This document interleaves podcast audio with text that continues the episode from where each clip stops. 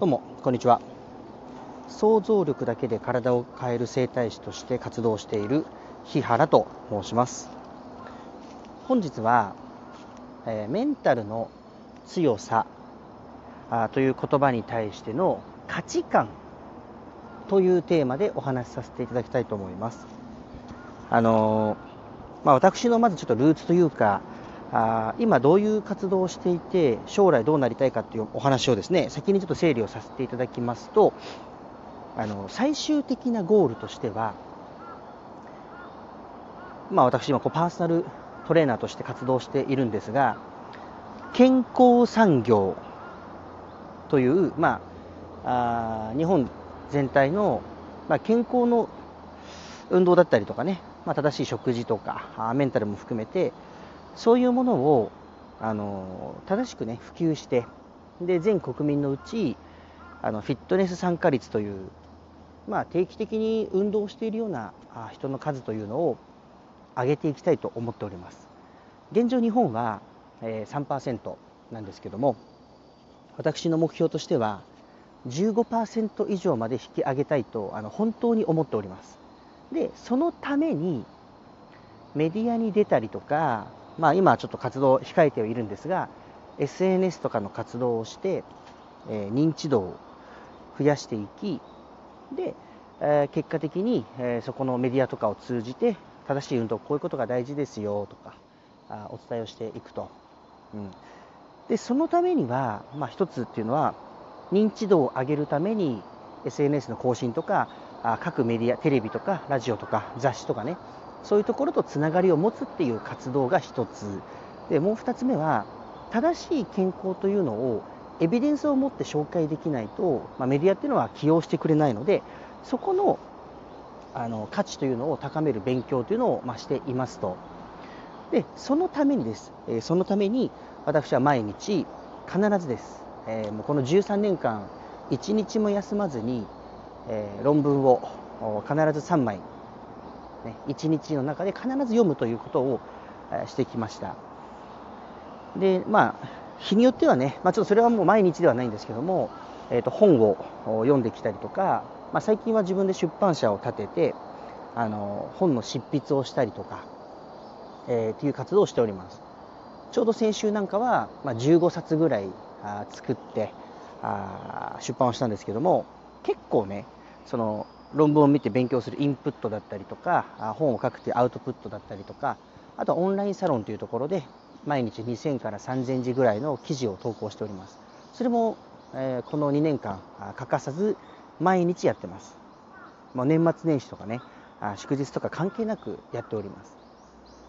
でそんな活動をしているのでよく言われるんですけどもそれを毎日続ける価値観というか、まあ、そのメンタルの強さというのが、えー、まあ、すごいよねってことをよく言われるんですよ、うん、めちゃくちゃメンタル強いよねってよく言われるんです。うんとでそこに対しての、まあ、メンタルの強さの価値観というのがあ他の人と多分これずれてるなっていうことに最近気づいたんですよ。はい。まあ先に断っておくとこの勉強するとか本を書くとか、まあ、他にも仕事いっぱいやっているんですけどもあの毎週ね、え、セミナーをやったりとか、え、まあ、本を書くというのもそうですけどもあと専門学校の先生をやってね、え、資料を作るとかあの業務のタスクとか仕事量でいうと多分今私30歳なんですが全国の30歳の中で一番忙しいと自負しております。あの今日の睡眠時間も3時間25分だったんですけどもあの睡眠のアプリを入れてるのね。睡眠時間3時間約半なんですけども。それでも全然元気に生活してるんですよ。でうつとかになる気配もないと。じゃあなんでそういう価値観あというかまあメンタルの強さなのかあというところなんですけども。これはですね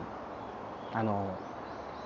いろんな方にとってはあ一般の人から見た時に勉強する習慣をつけるとかあの本を書くとかそのブログの記事を書くとかオンラインサロンの記事を書くとか、えセミナーの資料をもう時間かけて作るとかあのやるかやらないかっていう軸で考えてしまっているのがあの一つの原因なんじゃないかなと思ってます。だから僕は決してメンタル強いと思ってないんですよ。逆に僕自身はメンタルめちゃくちゃ弱いと思ってます。でそれは何でかっていうとその勉強をする習慣だったりとかアウトプットをする習慣だったりとかメディアに出るために今そのボーカルとかとアナウンサーのねスクールに行っておしゃべりの練習とかもしているんですけどもあのそういうまあお金とか時間をかけてやり続けていくことに対してそういうことをする。だから要は昨日よりも今日の自分の方が成長しているっていう状態を作らないとあのめちゃくちゃ不安になるんですよ。だから僕自身はメンタル弱いと思ってます。で逆にそのやらない人でメンタル強いなって僕は思っちゃうんですけども、まあ、理由は至ってシンプル。あのじゃあなんか仕事をしてビジネス成功させたいななんていう人が、まあ、結構周りにいらっしゃるんですがあのそういう人たちって、えーと、今日のタスクここまででいいやとかあのまた明日やればいいやとかなんかその耳なじみのいいこととかを言って、まあ、都合のいいことを言ってやらないといけないことから逃げてしまうと、えー、すなわちその日、えー、成長しないわけですね、えー、成長しない自分で結果的になんか5年後とか10年後に、まあ、収入の格差が開くわけですよ。まあ、これを聞いている、ね、経営者の方とかも非常に分かると思うんですけどもやっぱり毎日やるタスクとかそういう習慣っていうのが一番ビジネスには大事っていうことはもう共通認識だと思うんですがあそういうものをある程度のレベルでしかやらない。もしくはやらなくてもいいって思ってるって、えー、5年後10年後の自分の首を絞めてるわけですよね。でもその選択をしてしまうってこれめちゃくちゃメンタル強いじゃないですか、うん、なので何が言いたいかというとお仕事成功させるために勉強するとかマーケティングをするとかあのそういうことももちろん大事なんですけども心の持ちよう一つあの変えていかないとなかなか何ですかねあの将来的に苦労しますよっていう話なんですね。うん、そう。だからこう結局今日何が言いたいかというと具体的なねこうやるとなんかじゃあお客さん取れますよとかあなんかじゃあジムを建てる時にこういう費用がかかりますよとかそういう具体的な話じゃなくて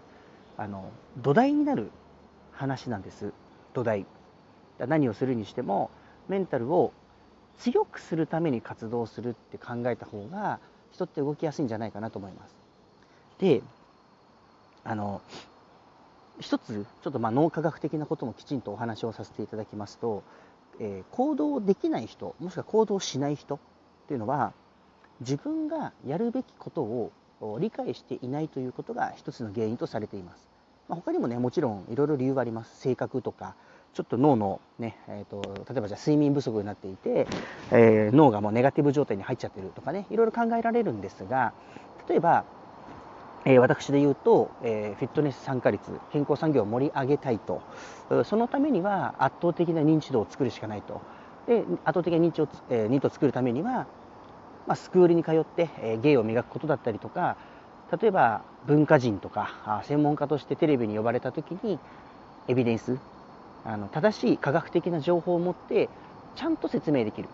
まあ、メディアっていうのは嘘をね言えないので自分のファクトで話すことができないんです。体験で話すことっていうのはなかなかできないんです。こういう論文がありますよって話は大丈夫なんです。ソース元があるので、ね、その数を増やさないとテレビなんか絶対出れないんですよ。一回出て一発屋で終わっちゃうわけです。そのためにはちゃんとそれを習慣化しなきゃいけない、ね、そういう逆算ができるわけです。ですのでもし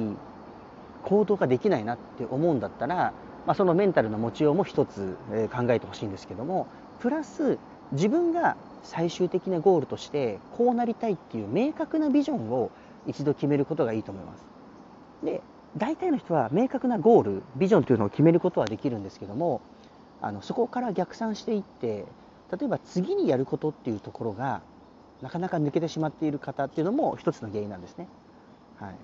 こういう組織を作りたいこういうビジネスをしたいねそういう夢を持つって方は結構いらっしゃるんですがじゃあそのために今やるべきこととかじゃそれを細分化していって毎日やることって何かなっていうのをきちんとあのあのなんですか正確に説明できるようにあしておくっていうのが非常に大切ですとそれができない限りは行動なんか絶対できないということですので、えー、ぜひ頑張っていただきたいなと思います。はい、であの最後に宣伝になるんですが、まあ、このラジオ、えー、と前回のに引き続き